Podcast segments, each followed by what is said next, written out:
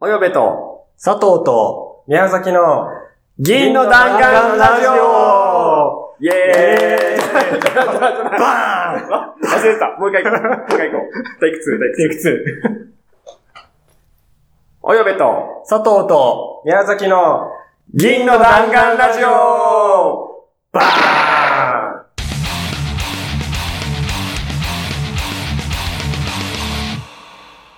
はい、というわけでね。はい、ようやくね、ジングルが多分一応これに決まりということでいいですか？大丈夫ですか？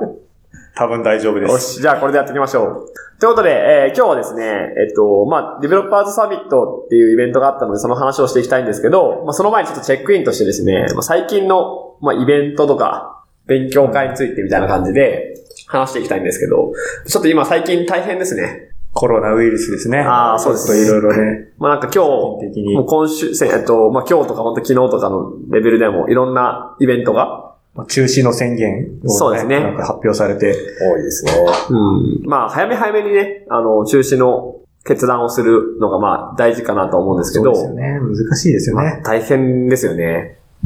まあ、ということで、なんかもうおそらくこういうね、ポッドキャストとか、まあ、オンライン勉強会みたいなのがちょっと流行っていくというか、まあ、そういう形になっていくんじゃないかなと思うので、ね、さっきも Facebook 見てたら、なんか、ズームでの、なんか、費用を支援しますっていうところが出始めてたりとか、なんかそういうふうにね、勉強会を支援されていくようで、面白い形になっていくんじゃないかなというふうに。いいですよね。まあ、そういう意味では、時代の最先端に行く、あの、議員の弾丸ラジオで我々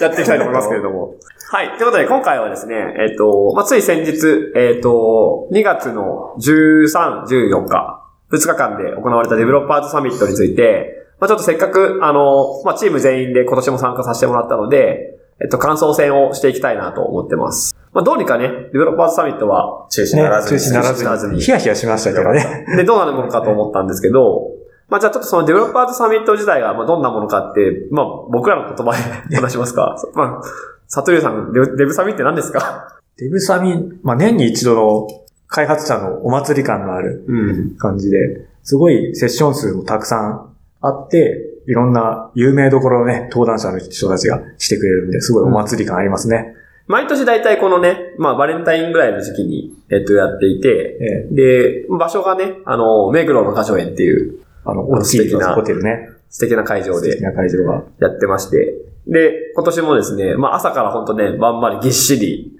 何トラックですか ?6 トラックぐらい。6。6トラックが縦に8個ぐらい。8。なかなかですね、それが2日間なので、大体それぐらい、90うん90セッション。たくさんセッションがありますと。で、まあ、参加者もね、ちょっとあの、わかんないですけど、2000人とか3000人とかいるんですけど、本当に大きいイベントで、あの、廊下も、こうね、セッションとセッションの間とかたくさん人がいて、移動が大変なぐらい、すごいたくさん毎年参加していると。で、まあなんか、そもそもこのイベント自体もね、作ってるその、翔平さんの皆さんとか、スピーカーの皆さんとか結構知り合いが僕らも多いので、毎年遊びに行かせてもらってるって感じですかね。そうですね。まあ、すごい同窓会感のある。あ、そうですね。久々に会う方とか結構いたりするんで。うん。って感じで、まあ、あの、多分去年とかもだと思うんですけど、今年も、えっと、僕たちチーム3人とも、デベロッパーズサミットに2日間とも参加させてもらっていて、まあそれぞれどんな感じで過ごしたかみたいな 話をざっくり話しますか。皆さんどんな感じで過ごしました？そうですね。今回3人とも参加の立場が多分違うんですよ。僕は本当普通の一般参加者とセッションの登録だけして無料で参加するという形なので、基本何かしらのセッションの会場にいました。偉いですね。た、たまに休憩でふらふらブースを巡ったり結構じゃあたくさんセッションに参加して聞いてきた感じですかね。そうですね。ちょっと夜が入れない日とかもあって早めに出たりとかあったんですけど、無駄に数だけ、無駄にじゃないです。全部いい話だったんで無駄はない無駄なくね、漏れなく楽しんだいろいろと、いろんなところ聞かせていただきました。なるほど。えー。サドリューはどんな感じに過ごしました？今年初めて、あの、お金を払って個人スポンサーおっていう形で、ね、入ったんですけど、個人スポンサーやっぱいいですね。最高ですね。これまで一般参加でやってると、やっぱ、あの、直前のセッションとか、直後のせ、その次の出たいセッションとか、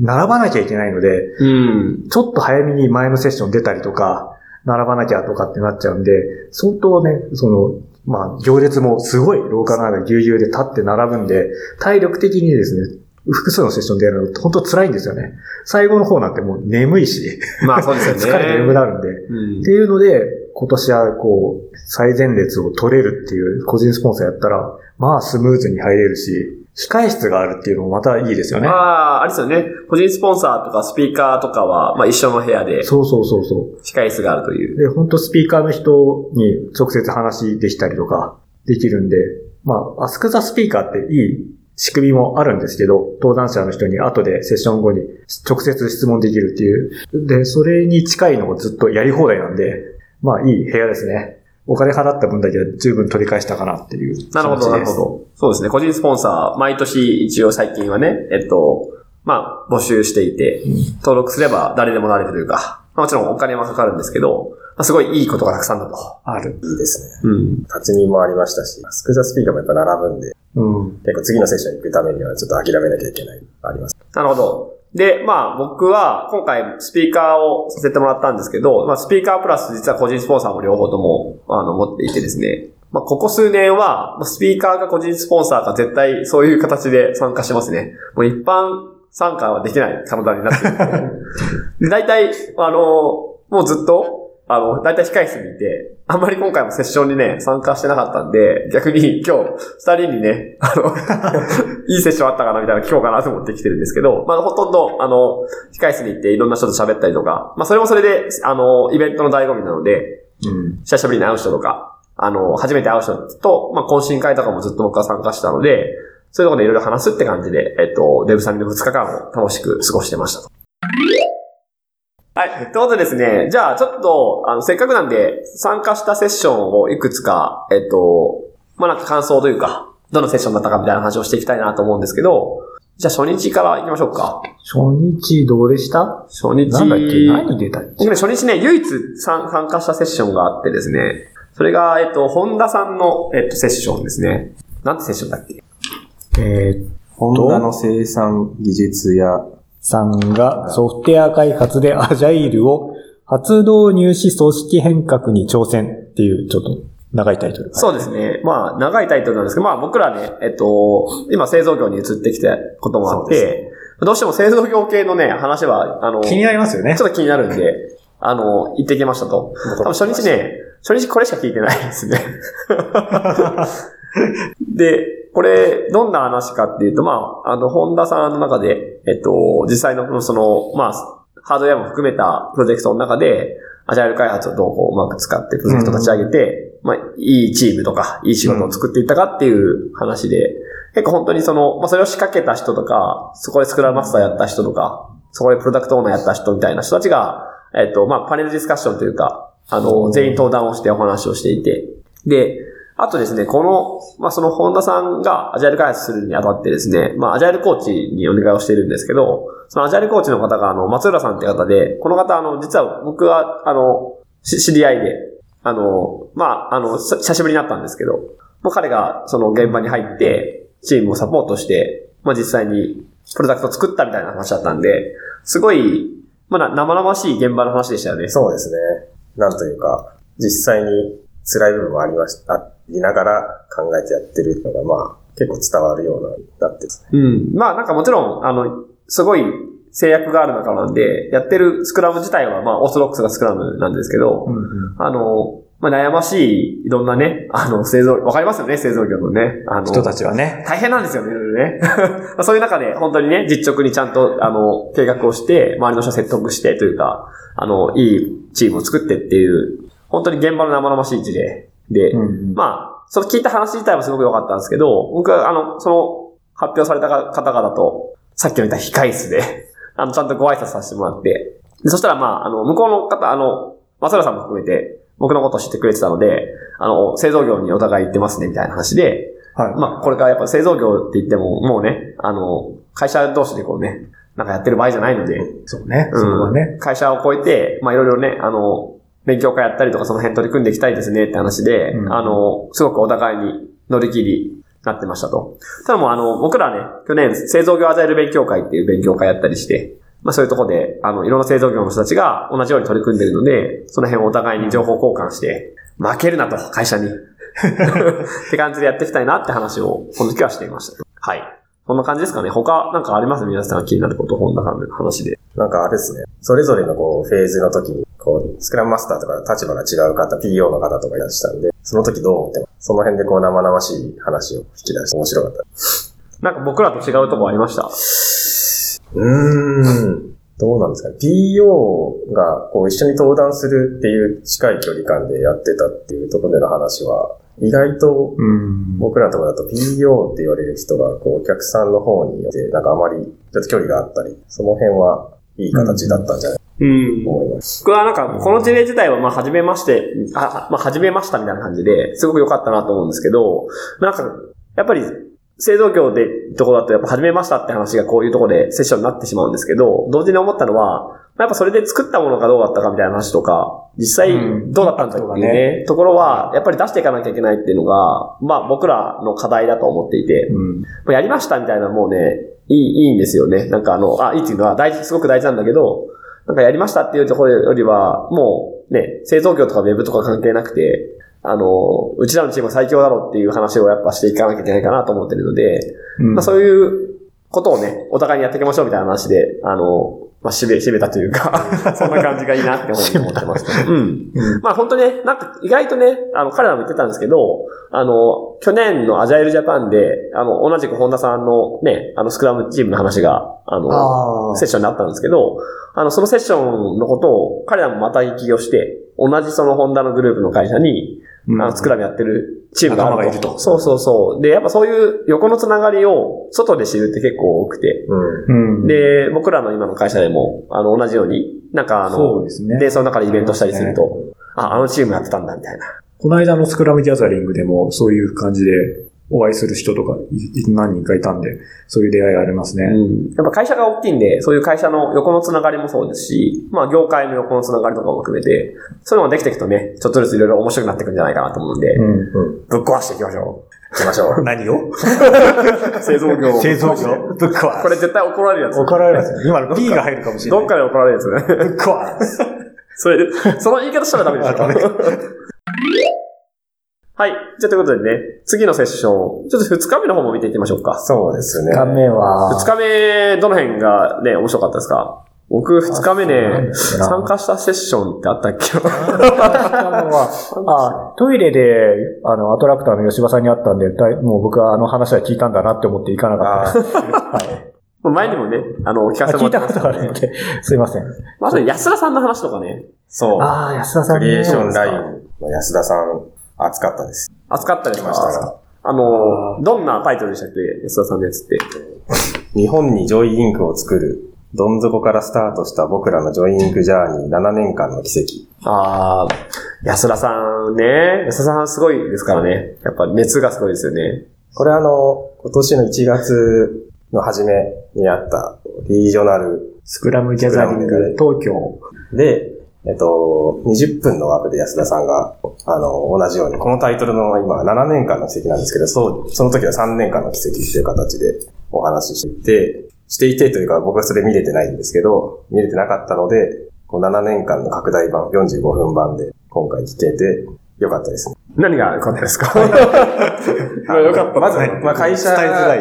会社に対するまあ熱い思いがまず安田さんがすごい溢れていて、そのジョイリンクっていう本をベースに、まあ自分の会社がこれまでどうだったかと、どうし、どう変えてきたのかっていう話をしているんですけど、本当にすごくどん底の時期がありましたところから、えっ、と、なんですかね、その本に書かれていることも含めて、うんじゃあクリエーションラインではどうやって変えていく結構具体的にこんなことをやってっていうところまでちゃんと全部出してもらう。売り上げもこう変わったんだ。売り上げ変わるってすごいですよね、インパクト。会社。の、なんだエンゲージメントが良くなっていくにつれて、売り上げも伸びてます。うんまあ安田さんって、そのクリエーションラインって会社の社長さんでもういらっしゃるんで、あの、まあ、なんで社社長さんなんですけど、まあ、社長じゃないと言えないことももちろんあるでしょうし、まあ、やっぱなんか、社長自らいい会社を作ろうとか、いいチームを作ろうっていうのに、うんものすごく関心を持って、あの、やられてるっていうのはすごいいいですよね。そうですね。うん。なんか、初めから特殊なセンスがあってできましたじゃなくて、一時期は売り上げとかばっかりに目がいっちゃってて、やっぱり会社も暗いかった雰囲気ですっていうところから、それじゃダメで従業員大事にしなきゃいけない。うん。こう、ちゃんと切り替えました。で、うまくやってるし、これからもややっぱ、そういうふうにできてなかった時期もあるっていうのを見ると、じゃあ今、他にできてない人がいるなとか、そういう自分に置き換えることとかもできる方もいるので、面白い話。まあなんか、そのクリエーションライン、まあ安田さんも含めて、クリエーションラインのね、社員の人って結構知り合いが多いと思うんですけど、やっぱり見ててすごい面白いなと思うのが、なんか安田さんとの距離がすごく近いじゃないですか。ええなんだろう、よく言えば距離が近い。うん。あの、悪く言えば悪乗りしてるというか。ブレーコーが過ぎるようなね、ケンタとか、人たちがね。ケンタ。うん。すごい、まあ、でもすごいそれぐらい、本当に社員との距離も近くて、なんだろうな、なんか、まあ、タイムラインとか見てても、もちろん安田さんとかそういうタイム、あの、クリエーションラインの人と繋がってることもあるんですけど、クリエーションラインの情報はいっぱいこう、流れてくるし、なんか、社内でいろんなイベントやったりとか、なんか今日も全員でリモート会議してるとか含めて、まあ、そういう、なんだろうね、楽しそうな雰囲気がね、違う会社の人にも伝わってきますよね。そう、それがすごいいい、いい雰囲気だなと思いますよね。社長が率先率先してやってるってのはやっぱりよいいところですよね。うん。で、ちなみにこの Joy Inc って何なんですか？で なんか相手聞くんだけど。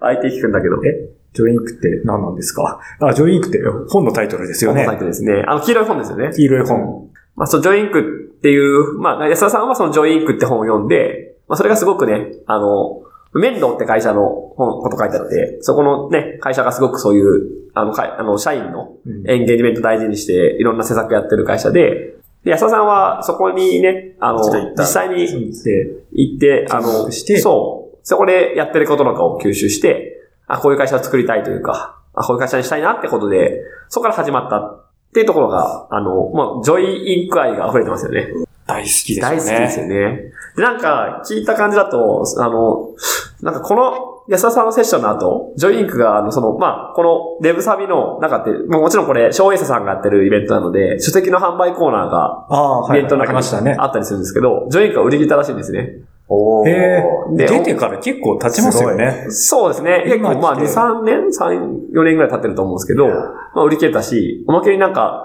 安田さんのサインが欲しいですって言われて、いや、僕書いてないんですよ。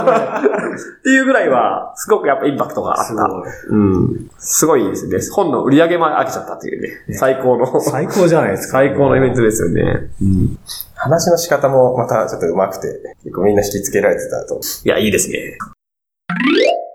はい。じゃあ次行きますか？次、さ、なんか、佐藤流はなんか気になったセッションとかないああ、二日目がね、ちょっと自分が出たのが3つぐらいがあったけど、個人的に刺さったのが、まあ、あの、 Code for Japan の関さんの話と、あと、やっぱ個人的には、あの、 Jenkins の川口さんオープンソースのこれまでとこれからっていうタイトルで、オープンソースについては、まあちょっと個人的には今年オープンソースのこととかいろいろ調べていこうかなとかって思ってたところで、すごい面白くて、なんていうか、オープンソースって、まあ皆さん知ってるし、使ってる、大体の人は多分利用してると思うんですけど、その中でどうやってそれを発展させていくかっていう、継続させていくかっていうところを考えて、えっ、と、今までご本人もやった経験と、海外の事例っていうところからいろいろまとめてくれたセッションで、まあすごくいい話でしたね。いい話でした。これいい話って。もう全部いい話だ、ね。全部いい話なんだけど、いや、川口さんの話はすごい、なんか、要はオープンソースってエンジニアの人がこういうものが欲しいっていうところから始まるっていうのが大体で、それが、要はハッカーって言われた、まあ、昔のリチャード・ストールマンとかが始めたのが、最初がのオープンソースの発展っていうのは彼らが支えたと。その次はなんかいろんなベンダー企業とか、まあ、レッドハットさんとかが、いろんな会社がオープンソースっていう形でビジネスとして支えていったっていう。で、今、現在、オープンソースを支えているのは、えっ、と、彼が言うには、えっ、と、ユーザー企業だって言ってるんですよ。ユーザー企業っていうとなんか多分日本の人たちは、すごく、えっ、と、なんていうのちょっとビジネスっぽい感じがするんですけど、どちらかっていうと、ネットフリックスとか、えっ、と、日本だと楽天とかアマゾンとか、実際に使うエンドユーザーに向けてのサービスを展開している企業のことをエンドユーザー企業として言っていて、例えばネットフリックスだったらサービスメッシュのやつとか、いろんな、その、えっ、と、マイクロサービスに関連する自分たちが実際にビジネスで使っているものをオープンソースとして展開していく。っていうような形で、今そうやってオープンソースが盛り上がっているんだっていう話と、あとはなんだろう、オープンソースがどうやったら始めようとして、企業の中で始めようとしたときに、どっから始めるといいかみたいな話があって、実際に事業に貢献するっていうのは、まあ割と難しいので、えっ、と、どちらかっていうと、えっ、と、エンジニア採用に向けて、人事の人たちと組んで、そういった形で会社に貢献できるんだよっていう形、立て付けで会社の中で始めるっていうのがいいんじゃないかっていう話があって、かなり、あの、実用的な話が。うーん、面白そうですね、それは。なんか、すいません。川口さんって聞いて、髪長くないからね。ね、あの、長くないから、ね。綺麗な方の川口さんですね。綺麗な方の川口。おーやめとこうか。ちょっとこれ、もうこれ以上やめとこうか。ちょっと美醜の話は、美醜の話はちょっとよくわかりませんが。いや、でも確かになんか最近の、そのまあ、オープンソースでよく使うとか、まあ、よく製品として出てくるとかっていうものって、もともと例えばね、あの、キューマネテスとかも、Kubernetes あの Google がさ自分たちが使ってたものとか、が、まあ、自分たちが使ってるから当然メンテナンスもしていくし、うん。アップデートもしていくし、アップデートもしていくし、で、まあ、ずっと使ってるものだから、それなりにこう、使い方とかノウハウみたいなのを持っているっていう状態から、あ、じゃあこれ良さそうだから他にも使ってもらおうかっていう流れになってるの結構多いですよね。出していこうっていうのも、まあ、ただ単になんか外にアピールするだけじゃなくて、まあ、ここはビジネスのコアじゃないので、そこは共同でみんなでメンテナンスしていこうっていう形に持っていくべきだっていう、まあ、話でしたね。うんちょうどね、あの、僕とか宮崎さんが昔関わったプロジェクトだと、まあ、フレームワークとかを、その、まあ、自作したものがあったり、それをオープンソースとして、外に出したりするのもありましたけど、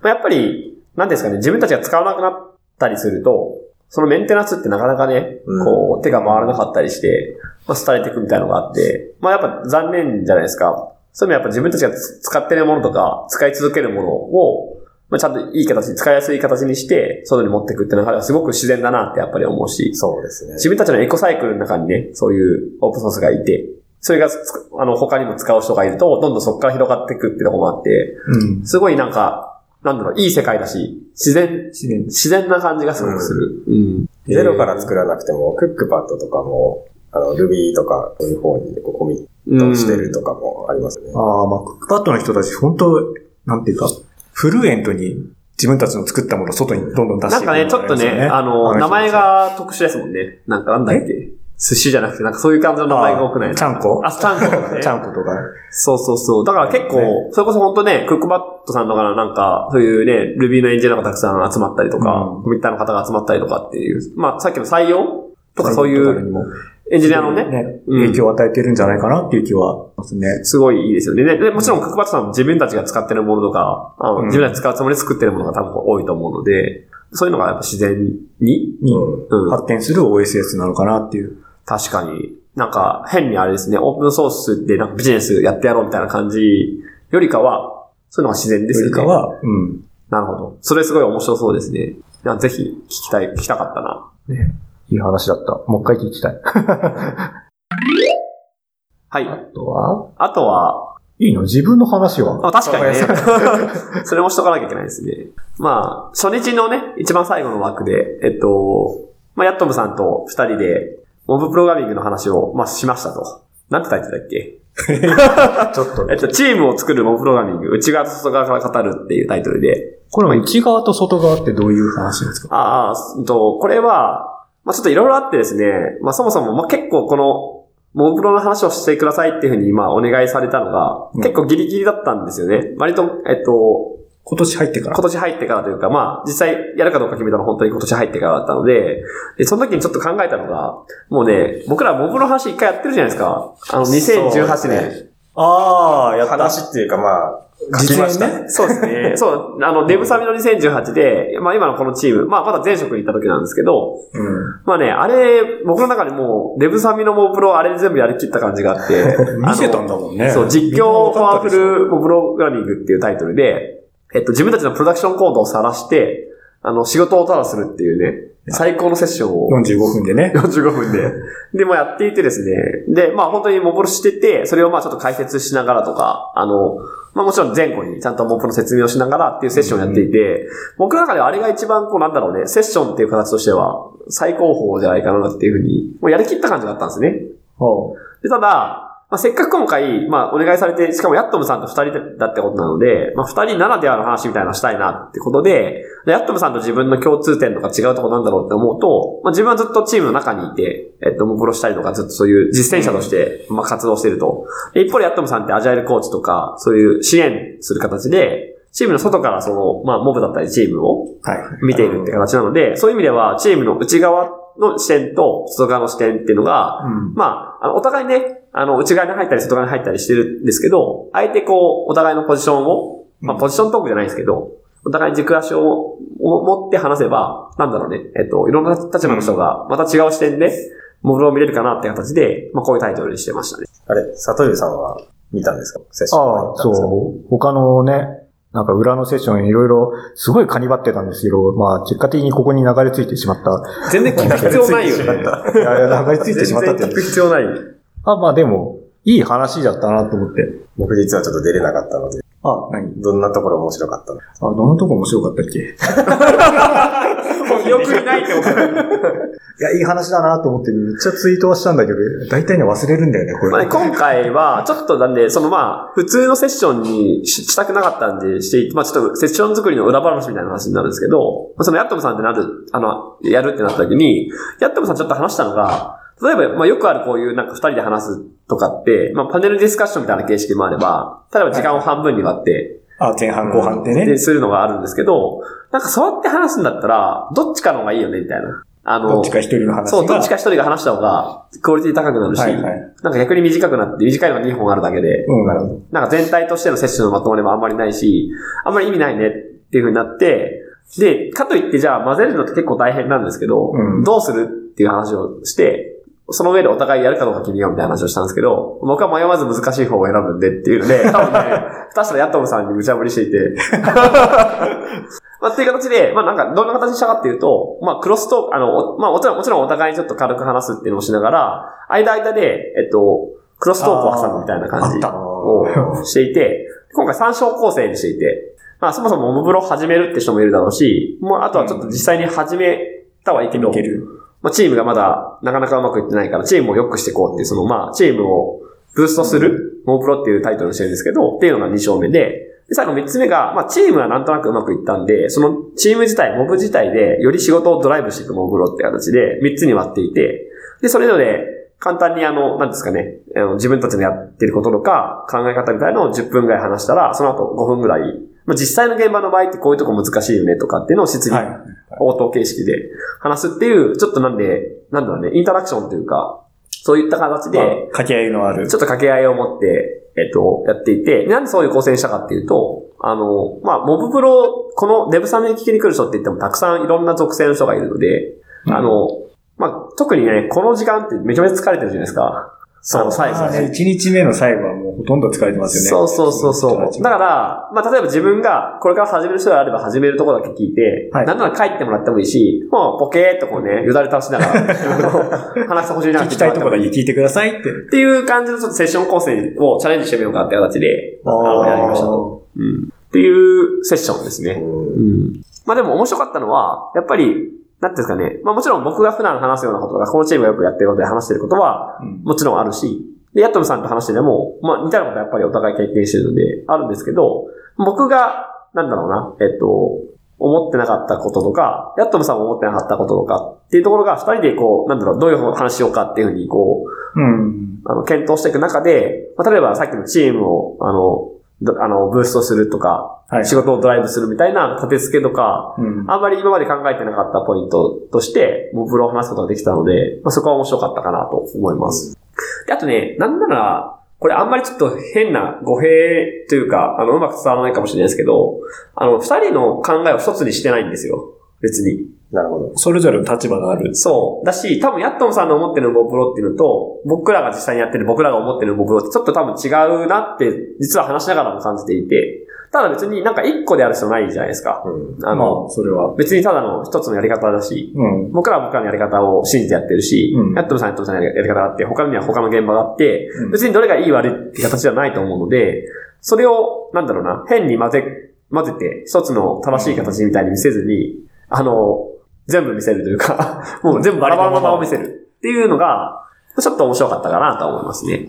そんなですかね。えーちなみに、その、モブプロの違いってどういうところに感じたんですか？あー、まあこれはちょっともしかしたら、なんてコンテキストの違いみたいなのももちろん入ってくるとは思うんですけど、例えば僕らって基本的にこう、もう3人プラス他のメンバーとかも含めても、基本的に4、5人とか、それぐらいで、なんだろうな、もう、基本的にモブイコールチームうんっ。ていう形でやってきますよね。でも、ヤットムさんが見てるチームは、もうちょっと人数が多かったりすると、なんだろうな、5人、あ10人ぐらいいたりすると、モブを2つに割って、リモブでやろうみたいな感じとか、まあ、細かい形式の話なんですけど、なんだろう、僕らとしてはチームがイコールモブってなってる状態で、じゃあモブをどう使っていこうかとか、情報の伝達どうしようかっていう話をするのが基本的に、それ、そのつもりで考えてる。うん。でも二つとか三つとか割る場合って、なんだろう。まあ、ペアプロとか、あの、バラバラでやる分担と同じで、やっぱりモブ同士の動機みたいな話とか、そういうのも入ってくるし、ちょっとやっぱり、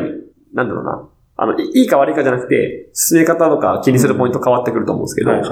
そういったところは、まあちょちょっと違う。うん。別に、なんかなんだろう。否定し合う感じじゃないけど、うん。やろうとしてることは違う。開発のプラクティスとしての視点をもうちょっと深掘りしてたりするのか。そうですね。まあ多分そこは入ってくる形もあると思っていて、まあ僕の場合はというか僕らの場合は基本的にチームに中に入ってるので、そもそもチームメンバーをそんな増やさないようにするじゃないですか。リモブしなくてもいいように、まあ4、5人ぐらいで動けるとか、うんチームのサイズ絞った方が、特に僕ら新規事業にいたんで、あの、スピード感だったりとかするから、うん。いいかなって思ってるけど、ヤットムさんの場合支援って形で入るんで、うんもう元々10人チームがいるとそか。のね、会社さんとかの状況があるそうそうそう。中で、その中で、じゃあモブを使う。まあモブじゃなくてもいいんだけど、うんその、そこをより良くするためにモブがどう使うかって話がメインなので、うんっていう違いはもしかしたらあるかもしれないですね。あんまりね、なんか、や、や、や、やんなくてもいいなら僕は一モブでやった方が好き、個人的には好きだし、うん。うん、結局二つ、二つとか三つとか割っていくと、その動機のことどうしようって考えるのがあって、それがむしろやりたくなくてモブしてるところも結構あるじゃないですか。まあね、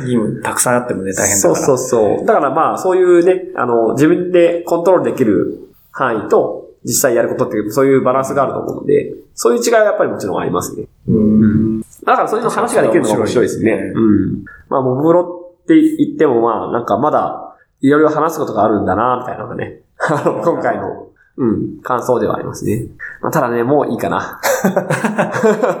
来るよ正直ね、来るよ正直、自分はいいかなって思っても。そうなんだよね。まあね、欲しい。あの、まあまだ聞きたいとこれから始める方もたくさんいらっしゃるんで、まあ、そういう人のためにね、あの、この後もね、あの、コード人で講座をやるわけなんで。そうそうそうそう。や、まあ、そう、ヤットムさんと頼まれた理由が、あの、翔平さんのそのコード人で、モブの講座をするっていうのがあるので、まあ、ぜひそっちに来てもらえばいいかなと。モブ人？モブ、モブ、モブ人、そういう、あの、名前変わってるからね。っていうところですかね。はい。ざっと、まあ、二日間通してデブサミ、ど、どうでした？なんか来年も来たいとか思いました？いや、来年も行くでしょ。もそうですね。うん。行くでしょ。ななんでっていうのが、ね、まあ今年も楽しかったし、うん。去年も楽しかったし。そうですね。まあなんかデブサミ、なんですかね。一年にこういうやっぱ大きいイベントがいくつかあるんですけど、うん。それをこう、いあの、同じタイミングで言っとくと、定点観測じゃないですけど、なんか話されてるトピックどう変わっていくのか、参加してる人がどう変わっていくのかっていうのも、うん。まあ、そういう視点でも参加していくのは楽しいですし、あの、もちろん普通にセッションもそれぞれすごく面白いし、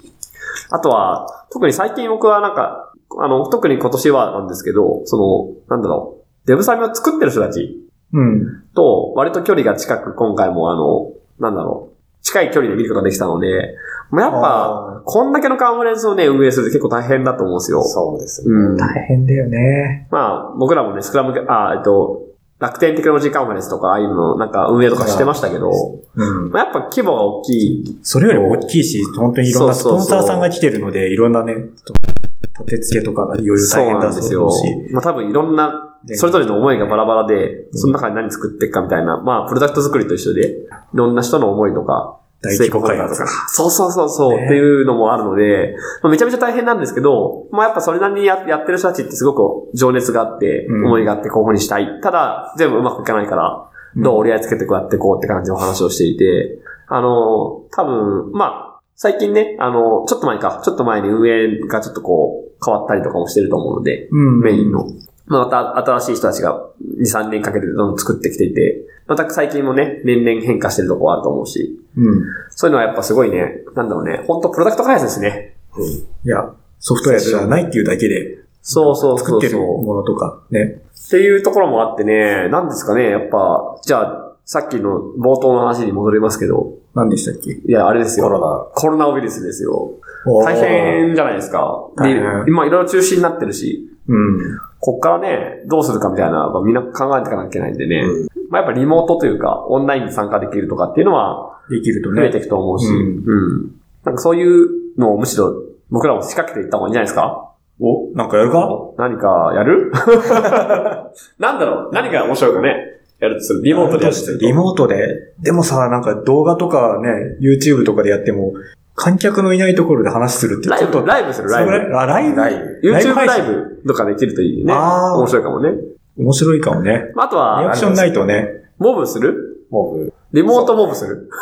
リモートボリモートボブって何？あー普通にリモートワークのことじゃね？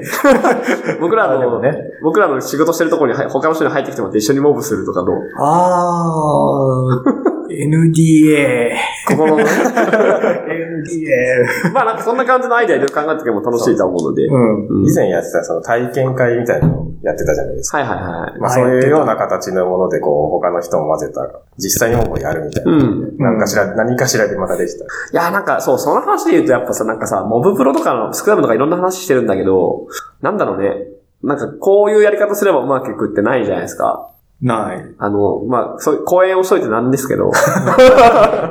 講演をしといてなんですけど、なんかこういうやり方しましたっていうのをなぞっても別にあんまりうまくいかなくて、なんかもうちょっと、なんていうんですかね、例えばその参加してる人同士の会話とか、うん。あ、このタイミングでこういうこと言うんだみたいな感じとか、なんかそういう、まだ今言語化できてない、もしかしたら暗黙知って言われる部分に、うん。えっと、なんだろう、うまくいくかうまくいかないかの分水嶺がある気がしていて、ほうほうほうん、なんか、なんだろうね、例えば同じスクラムをチームに入れるとしても、人によって絶対なんかこうね、あの、すごくうまくいく場合もあれば、う。うん。全然うまくいかない場合もあると思っていて、それって、多分その、なんだろう、プラクティスとか、こういうやり方だよねっていうその形式値になってる部分、じゃないとこに何かあるんじゃない何かあるはずで、で、モブってずっと僕ら話してるけど、そういう暗黙知の部分を体験で一緒に作ることができる模写ではあると思うので、うんなんだろうね。まあよくああいう話だとペアコーチとか、ペアスクラムマスターみたいな話とかも同じかもしれないけど、やっぱり一緒に体験してみないと、うん。あの、講演だけ聞いてもわからない、なんか、その人ならではのうまさじゃないけど、公演だけだとね、本当に気づいたことしか話していないからね。そうなんですよ。わかんないよね。でもそれをするためには多分、その人が、めちゃめちゃ例えばいい人だとか、うん。その人がめちゃめちゃ信頼されてるとか、うん。あるいはその人が言葉を選選ぶ言葉がものすごくいいとか、うん。あと言うタイミングが相手にすごい合ってるとかっていうところが絶対あって、そんなのいちいち言語化できないじゃないですか。多分無意識でやってることもあると思う。言語化できないし、それがいいことなのかわかんないからね。そう。人変わったら違っちゃうし。っていうところがちょっとね、あの、モブとかの勉強会でやれたりとかすると面白いし、モブプロも同じで、じゃあ、まあ本とか読んでモブプロしますって言っても多分そんなにうまくいかなくて、うん。あの、うまくやってる場とか、うまくやってるチームとかの、まあ、雰囲気なのか言葉なのか、なんだろう、人間同士の関係性なのかみたいなところって、あの、うんあんまり意識してなかったりすると思うので、うんそういうのが体験できると、あの、より面白いというか、かもしれないですね。なかなか体験できない。そうん。確かに以前やってた体験会って、なんていうか、実際に自分たちのチームのところに他の会社さんのチームとかに来てもらって、僕たちのコードを書いてもらうっていう体験会やってた時って、やっぱそういうのを俯瞰して観察できる自分たちにとってもいい場だったなっていう。うんね。あ、そっか、あれってそういうことだったんだみたいなとか、あ、ここは自分たちだったらこうやるんだけど、彼らはそうやるんだみたいなの、確かに確かに。そういういい学びの場だった気がするな。うん。ちょっとまたなんかそういうのはやりたくなるかもしれないですね。うん。なかなか大変だったんで、なるべくね、こう、リーズナブルにやりたい感じもありますけど、ええまあ、逆に僕らがお邪魔させてもらってもいいですし、うんなんかそういうね、はい。あの、コロナウイルスに負けないやり方で。やり方で、え えあの、ぜひ、ご迷惑をおかけしないやり方で。まぜひともあ、あれですよね。まあ僕らもやっぱりこうね、モチベーション駆動型の人間だと思うので、あの、これを聞いた方が、こう、いい反応してくれたら多分ね、やりたくなっちゃうし。ねぜひ声かけてください。っていうね皆さんの声が実現につながるかも。これがうまいポッドキャストの使い方かもしれないですね。ねはい。ってことで、まあ、なんかね、今後もなんかまあ、デブサミとか、そういういろんなイベントとか参加した、したまあ、こういう感想戦みたいなのは、ね、僕らも振り返りとして、うんうん振。り返りしてる様子をそのままポッドキャスト流すとか、YouTube 流すとか面白いと思うし、そうねいうのは結構いい、やってみてよかったかなと思うんですけど、どうですか？いや、本当になんか、他のメンバーが参加したセッションとか知らないし、こうやって話し、他人に話すつもりで話すと、やっぱ、ちょっと頭の中整理するじゃないですか。うんっていうので、いい回だったなって。まあなんで、また、ね、これからもイベント、まあ、やれないやつもあるかもしれないですけど、やったりしたら、そういうのもね、あの、ポッドキャストとか YouTube で流していきたいなと思ってますんで、今後もぜひ、楽しみに。ちなみにこれ、これが1回目だよ、多分。なるほど。前回スプリントゼロっていうか、あの、ああ、そうなんだ。スプリント1になるはずなんで、お記念すべき、記念すべき。記念すべき記念すべき第1回なんで、え、これ成功？成功でいいんじゃないですか？よし。やったー。やったー。あ、やったらいいんじゃない？最後の締めとかね。ああ、なるほど。ああ、何も考えてなかったけど。やったらいいね、ほんと。このまま行くと閉店ガラガラだったもんね。パクリのパクリになる。危なかった、危なかった。もうパクリとかするやつ本当に許せないよね。た。で、ガラガラとか。本人が絶対パクリだよね。まあ、それぐらいにしときましょうか。はい。じゃあ、えっと、もうそろそろね、あの、今回のデブサミの感想戦は以上で終はい。わりたいと思います。じゃあ、今回も成功ということで、せーの、やったー